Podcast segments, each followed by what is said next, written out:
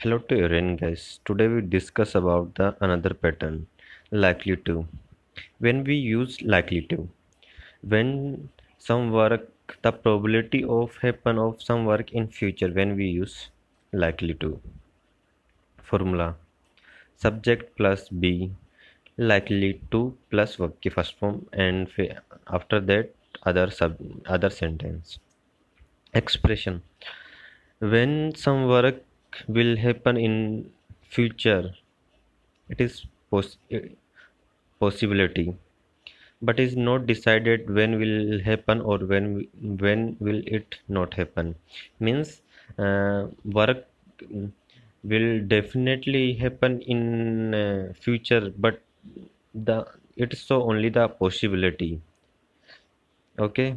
Uh, let's mo- let's move to the another some example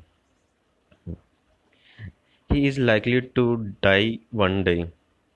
I am likely to speak English one day. Okay, that's it.